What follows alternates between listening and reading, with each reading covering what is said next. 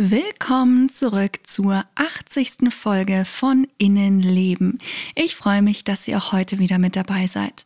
Heute möchte ich darüber sprechen, was wir tun können, um gut mit Kritik umzugehen. Auch wenn es ja eigentlich keine große Sache sein müsste, fällt es vielen Menschen schwer, sich von Kritik nicht persönlich angegriffen, verletzt oder verunsichert zu fühlen. Manche Menschen reagieren sehr stark ablehnend auf Kritik, an anderen prallt sie komplett ab. Da gibt es natürlich große Unterschiede. Ich persönlich hatte früher sehr große Probleme mit Kritik, denn die hat sich für mich eigentlich immer völlig vernichtend angefühlt. Und zwar auch dann, wenn sie eigentlich konstruktiv, also hilfreich war. Inzwischen ist das zum Glück nicht nicht mehr so, aber noch heute muss ich ja manchmal bei dem Thema genauer hinschauen, was da eigentlich in mir und mit mir passiert. Und ich finde, das lohnt sich auch. Also schauen wir uns mal genauer an, was es mit Kritik auf sich hat und wie wir einen für uns passenden Umgang damit finden können. Los geht's! Innenleben, der Psychologie-Podcast für alle, die auch mal hinter die Fassade schauen möchten. Ich bin Julia und ich möchte über psychische Erkrankungen aufklären, Berührungsängste auflösen, zum Nachdenken anregen, euch praktische Tipps geben und vor allem eins, Mut machen. Fühlt euch herzlich eingeladen zu einem weiteren Streifzug in unser Innenleben.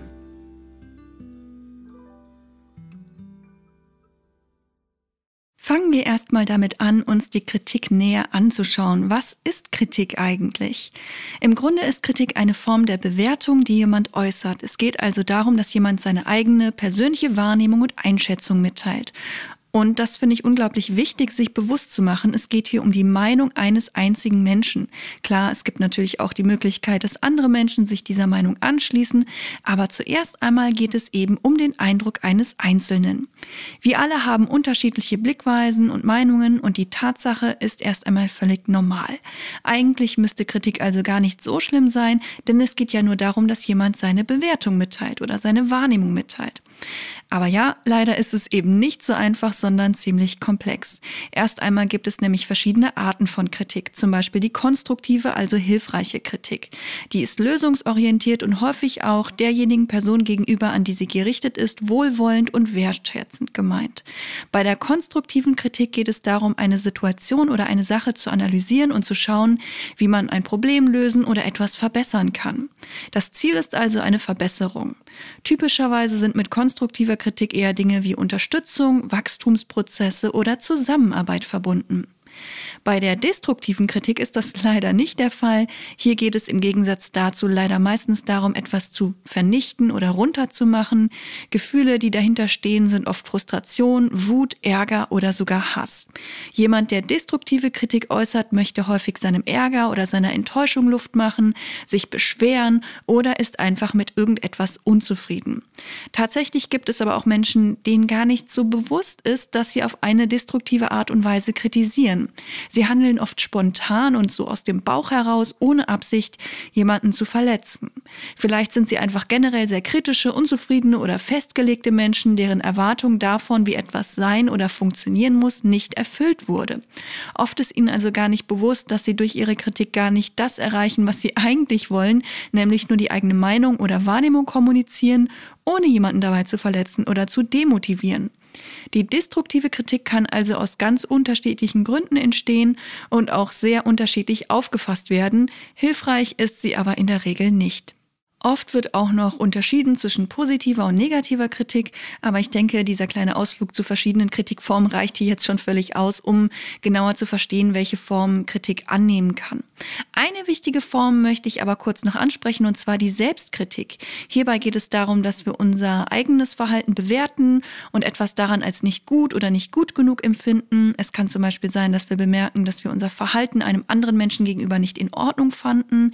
Wir betrachten also unser Handeln kritisch und kommen dann vielleicht zu dem Schluss, dass wir uns bei dem anderen für unser Verhalten entschuldigen wollen. Das wäre ein Beispiel dafür, dass Selbstkritik sinnvoll sein kann. Weniger hilfreich ist es aber, wenn wir dazu neigen, uns zu stark und ständig zu kritisieren. Wenn euch das Thema interessiert, dann hört doch mal in Folge 20 rein. Da geht es nämlich um unseren inneren Kritiker, also im Grunde um zu viel Selbstkritik.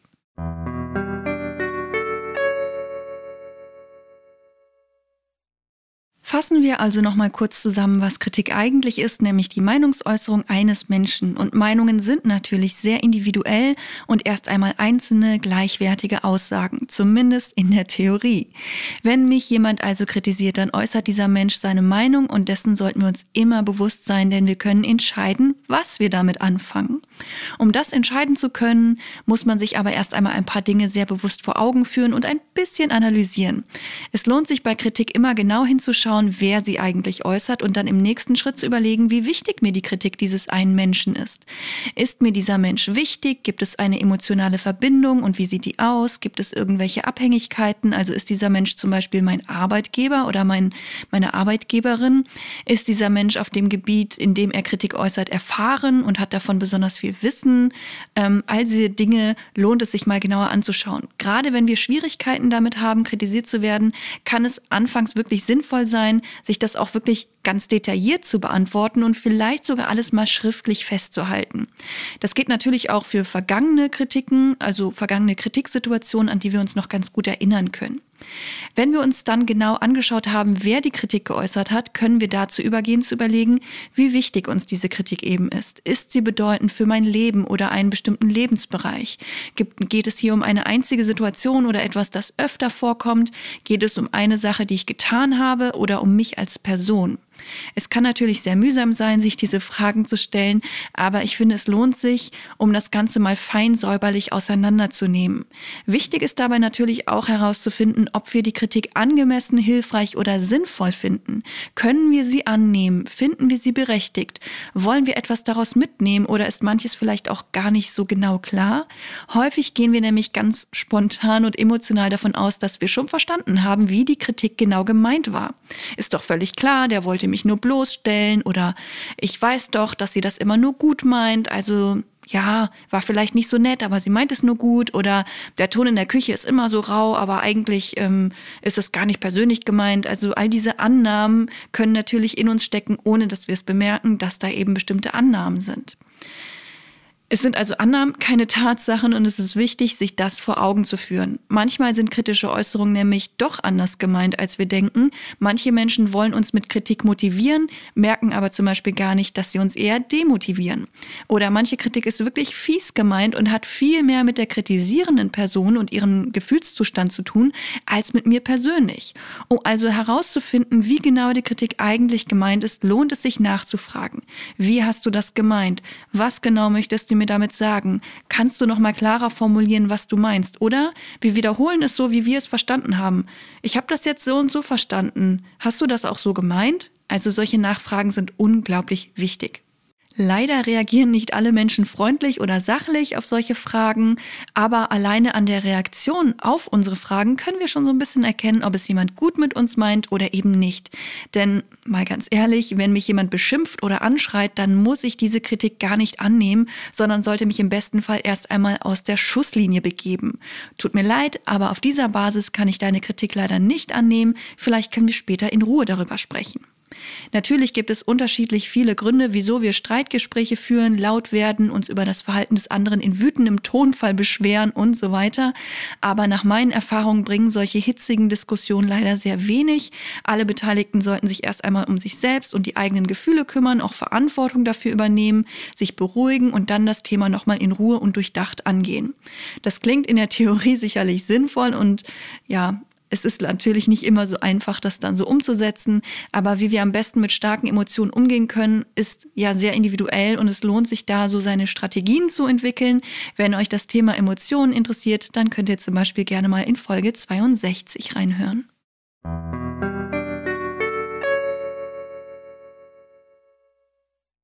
Gerade dann, wenn wir immer wieder das Gefühl haben, dass eine Kritik uns emotional total durcheinander bringt oder regelrecht umwirft, lohnt es sich, eine Situationsanalyse zu machen.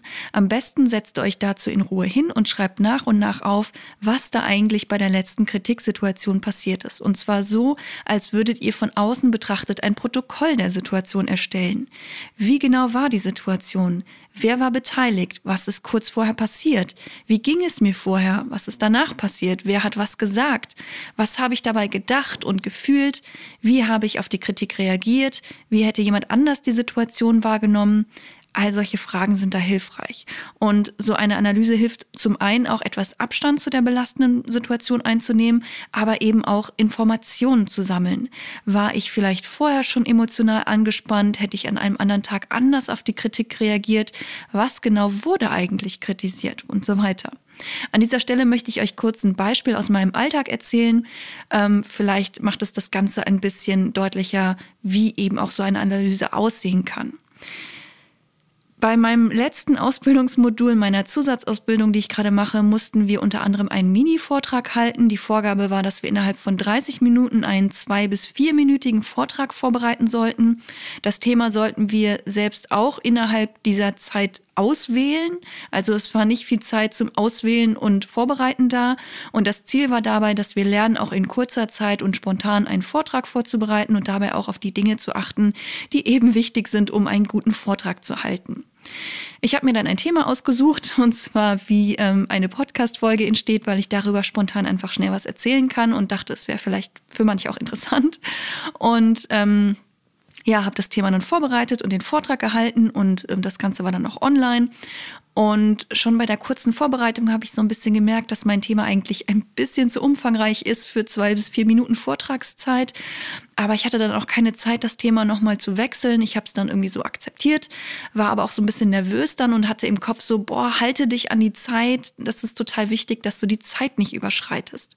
Und während des Vortrags habe ich ja, mich dann sehr damit beeilt, meine einzelnen Punkte zügig vorzutragen. Das heißt, ich habe relativ schnell gesprochen und ich weiß jetzt gar nicht, ob sich generell meine Sprechgeschwindigkeit im Laufe des Podcasts vielleicht auch schon verändert hat. Ähm, aber ähm, ja, manchmal rede ich doch relativ schnell. Und ähm, dadurch lag ich dann auch sehr gut in der Zeit und konnte quasi diese Zeitvorgabe erfüllen.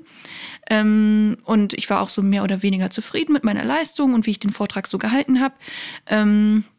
Immerhin bin ich ja inzwischen nicht mehr ganz so perfektionistisch und gehe auch freundlicher mit mir selbst um. Da war ich eigentlich so ganz zufrieden und dachte, ach ja, Thema Vortrag kann ich abhaken.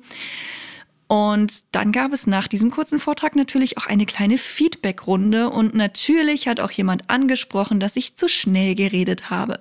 Und das hat mich natürlich geärgert. Und genau an diesem Punkt bin ich dann in so eine kleine Situationsanalyse gegangen und dabei habe ich dann festgestellt, dass ich selbst eher ein Mensch bin, der schnelleres Sprechtempo bevorzugt. Also bei manchen Videos oder Podcasts stelle ich die Geschwindigkeit hoch, weil ich mich damit einfach wohler fühle und ähm, ja, ich bin vielleicht auch manchmal ein bisschen ungeduldig und möchte schnell viele Informationen haben, aber das ist ebenso meine persönliche Vorliebe, ähm, dass ich es irgendwie so bevorzuge, wenn Menschen nicht zu langsam und mit zu vielen Pausen sprechen. Zumindest wenn es darum geht, eben schnell Informationen einzuholen, die ich auch leicht aufnehmen kann. Und ich denke, bei einem persönlichen Vortrag ist das auch nochmal was anderes und es kommt auch darauf an, wie jemand vorträgt. Aber gerade so online oder so ähm, irgendwelche Aufnahmen, da höre ich doch gerne mal schneller rein, irgendwie, weil ich das angenehmer finde. Natürlich ist mir auch bewusst, dass das nicht jedem Menschen so geht. Ich bemühe mich auch hier im Podcast nicht allzu schnell zu sprechen und da so eine ausgewogene Mischung irgendwie zu finden, dass es nicht zu lang langsam ist, auch für mich nicht zu langsam. Ich kann mich auch schlecht zügeln, aber eben auch noch so, dass die meisten Menschen es möglichst gut verstehen können. Und bisher haben sich noch nicht so viele über meine Sprechgeschwindigkeit beschwert. Ähm, aber ja, ich habe mich natürlich auch während meines Vortrags bemüht, nicht zu schnell zu sprechen, aber eben auch nicht zu langsam, um die Zeit nicht zu überschreiten. Und ich denke, es war schon ein bisschen schneller, als ich jetzt hier zum Beispiel spreche. Und man muss natürlich auch sehen, ich befand mich in einer Stresssituation und auch so ein bisschen in so einem Dilemma. Es soll nicht zu schnell sein, nicht zu langsam sein, irgendwie in der Zeit und verständlich. Und es ist natürlich nicht möglich, es allen Menschen recht zu machen. Es wird immer Menschen geben, die es lieber schneller oder langsamer haben. Und es ist auch nicht möglich, super viel Inhalt in kurze Zeit zu packen und dabei langsam zu sprechen. Irgendwo muss man eben seine Prioritäten setzen. Und meine Priorität war es eben, die Aufgabe zu erfüllen, unter vier Minuten zu bleiben. Das war mir einfach irgendwie total wichtig. Ähm, hätte ich also langsamer gesprochen, hätte ich diese Auflage nicht mehr so gut erfüllen können. Und das war mir halt irgendwie wichtiger, als dass ich ähm, so langsam spreche, dass alle mit dem Tempo zufrieden sind.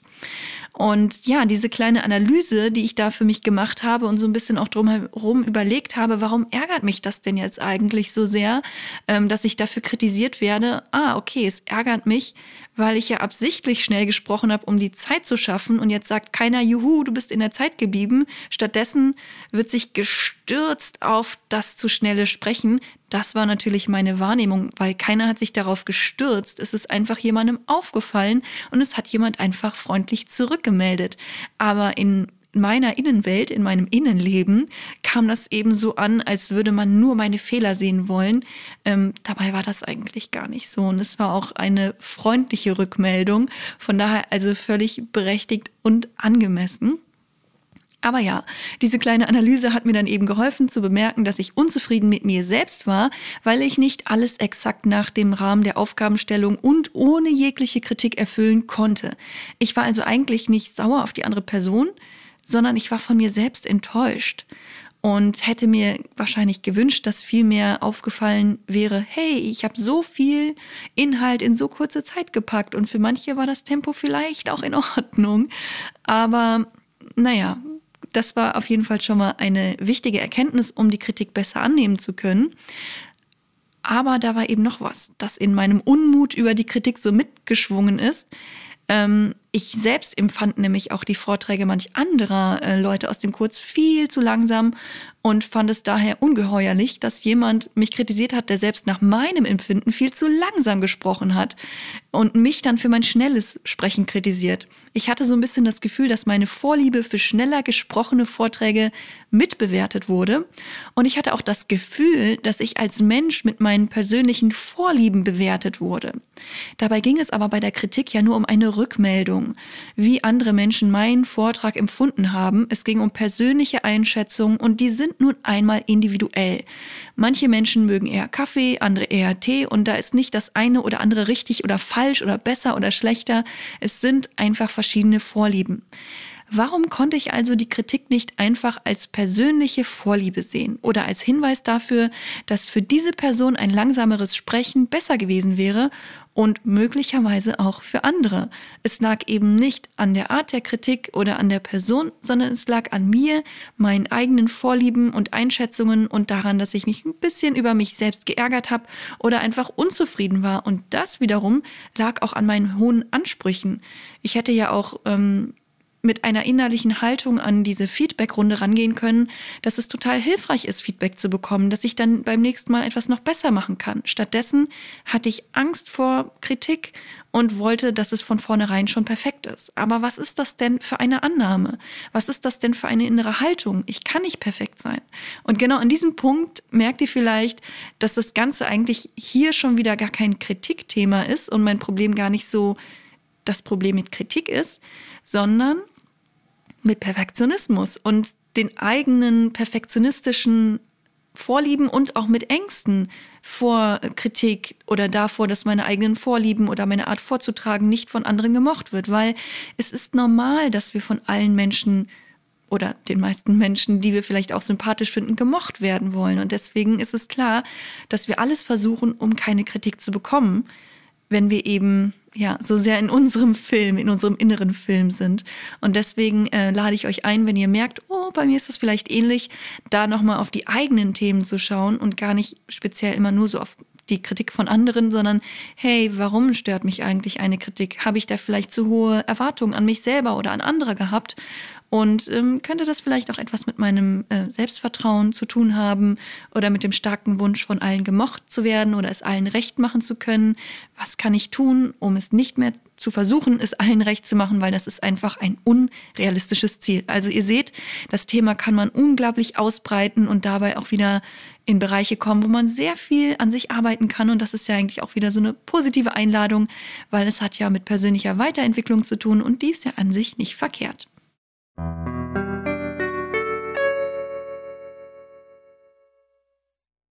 Schauen wir uns jetzt nochmal die verschiedenen Formen von Kritik an. Wie wir am Anfang festgestellt haben, ist konstruktive Kritik ja etwas, das zur Verbesserung von etwas beitragen soll. Wenn wir also daran interessiert sind zu erfahren, wie jemand anders zum Beispiel einen Vortrag oder ein Verhalten von uns wahrgenommen hat und wir offen für eben diese Meinungsäußerung und Verbesserungsvorschläge sind, dann können wir häufig gut mit konstruktiver Kritik umgehen. Es sei denn, wir fühlen uns durch die Kritik persönlich angegriffen oder vernichtet oder schämen uns für unsere Fehler. Scham ist nämlich auch so ein Riesenthema.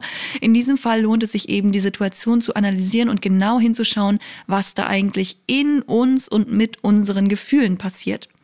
Wenn wir eine bestimmte Sache oder ein Verhalten aber gar nicht verändern wollen, erscheint uns konstruktive Kritik als unangemessen oder auch unbequem.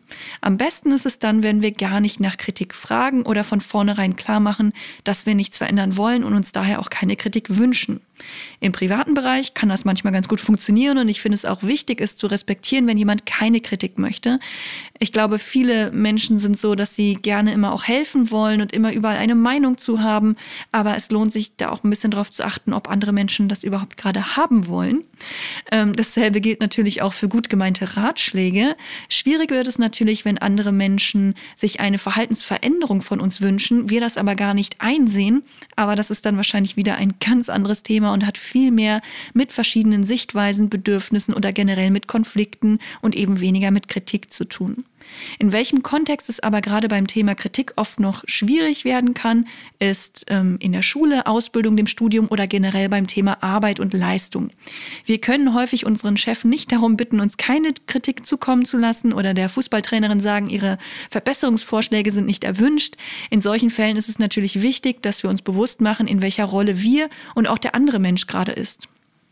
Also, was ist meine Funktion als Schülerin oder Arbeitnehmer? Was sind meine Ziele und wie erreiche ich sie? Muss ich freundlich zum Chef sein, weil ich meinen Job mag oder ähm, an einem guten Miteinander interessiert bin? Oder bin ich kurz davor zu kündigen, weil ich den Job sowieso nicht mag und ähm, möchte ich vielleicht auch einfach mal rückmelden, was ich alles weniger gut fand. Also macht euch bewusst, was ihr wollt und fragt auch konkret nach, was die andere Person von euch erwartet. Wenn ich zum Beispiel eine gute Note bekommen möchte, dann kann es hilfreich sein, mir Kritik zu meiner letzten Hausarbeit anzuhören. Schließlich ist es mein Ziel, mich zu verbessern. Ob ich den Kritikpunkten dann zustimme, kann ich mir immer noch überlegen. Ich denke, gerade wenn es um Leistung geht, egal ob Prüfungsleistung in der Schule oder Dienstleistung bei der Arbeit, lohnt es sich, Kritik möglichst offen zu begegnen und danach in Ruhe zu überlegen, was von dem Gesagten ich für mich wirklich annehmen möchte. Natürlich ist es für viele Menschen oft schwer, das Ganze sachlich zu betrachten und nicht zu emotional zu werden, aber genau das lässt sich eben auch üben. Schwieriger ist das natürlich bei destruktiver Kritik, die uns einfach gar nicht weiterhilft, sondern nur beschämen oder vernichten soll. Hier gilt es wirklich auf Abstand zu gehen und sich von dem Gesagten zu distanzieren und davor zu schützen. Destruktive Kritik erkennen wir daran, dass wir zum Beispiel als gesamte Person in Frage gestellt werden, statt nur eine Verhaltensweise oder dass die Kritik unsachlich und verletzend formuliert wird oder auch völlig unangemessen oder übertrieben und auch wenig konkret ist. Manchmal erfüllen sie auch nur den Zweck, uns klein zu machen, vor allem auch dann, wenn wir von anderen Menschen dabei bloßgestellt werden sollen. In solchen Fällen lohnt es sich, so ein paar Punkte zu beachten. Und zwar müssen wir uns bei solch einer unsachlichen Form der Kritik gar nicht rechtfertigen. Das ist in den meisten Fällen verschwendete Energie, denn die andere Person argumentiert ja auch nicht sachlich. Stattdessen sollten wir uns genauer anschauen, wer uns da gerade kritisiert und was das Ziel sein könnte. Anschließend sollten wir uns dann fragen, ob dieser Mensch und seine Kritik für uns von Bedeutung ist. Manchmal hilft es auch, diese unsachliche Kritik als Emotionsausbruch des anderen zu sehen, der sich vielleicht gerade noch dazu wie so ein Kleinkind verhält. Würdet ihr die Kritik eines trotzigen Kindes ernst nehmen wollen? Das kann man sich dann so ein bisschen fragen.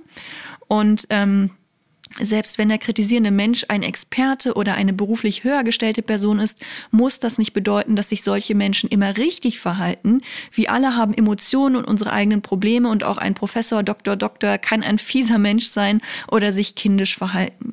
Gerade wenn jemand laut wird, kann es außerdem helfen, sich vorzunehmen, je fieser der andere ist, äh, ihm so freundlich wie möglich zu begegnen. Ich habe diese Technik schon manchmal genutzt und mich dadurch selbstbewusster und auch irgendwie mehr im Recht und kompetenter als die andere Person gefühlt, statt mich eben so klein machen zu lassen. Ich habe das als persönliche Herausforderung oder so ein bisschen auch als Test angesehen, wie gut ich freundlich sein kann, obwohl der andere es eben nicht ist.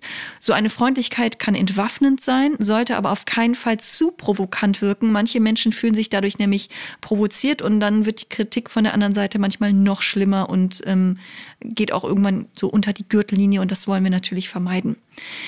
Wenn die Kritik vielleicht auch gar nicht enden will, dann sollten wir uns vielleicht auch vorstellen, dass wir gerade mitten in so einem Film sind und dann können wir vielleicht versuchen, so das Bild weniger scharf zu stellen oder den Ton runterzudrehen. Manche Leute haben ja so eine gute Vorstellungskraft, da kann man das schon mit solchen Techniken versuchen.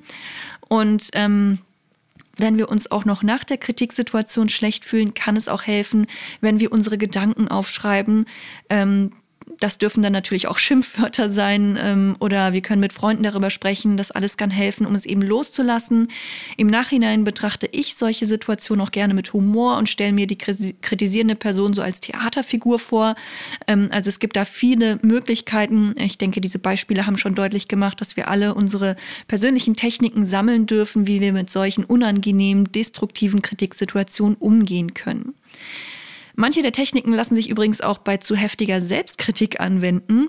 Was aber auf jeden Fall bei allen Formen der Kritik helfen kann, ist, sich in Selbstmitgefühl zu üben und einen freundlichen und tröstlichen Umgang mit sich selbst zu pflegen. Wie das funktionieren kann, habe ich in Folge 35 und 36 erzählt.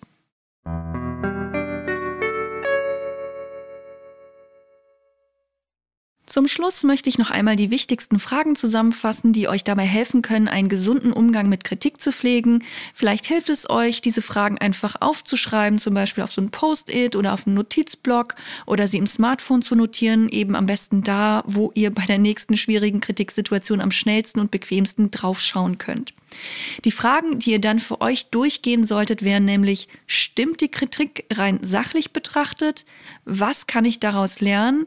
Und wenn die Kritik eurer Meinung nach vielleicht unangemessen ist, was hat der andere Mensch vielleicht für einen Grund, mir mit schlechter Kritik zu begegnen? Also was sagt die Kritik über den anderen Menschen aus? Es lohnt sich, diese Fragen ganz in Ruhe durchzugehen und vielleicht auch eine Situationsanalyse zu machen. Zusätzlich zu diesen Fragen finde ich es außerdem wichtig, sich einen Grundsatz immer wieder selbst zu sagen, nämlich nicht ich als Person werde kritisiert, sondern ein spezielles Verhalten in einer bestimmten Situation.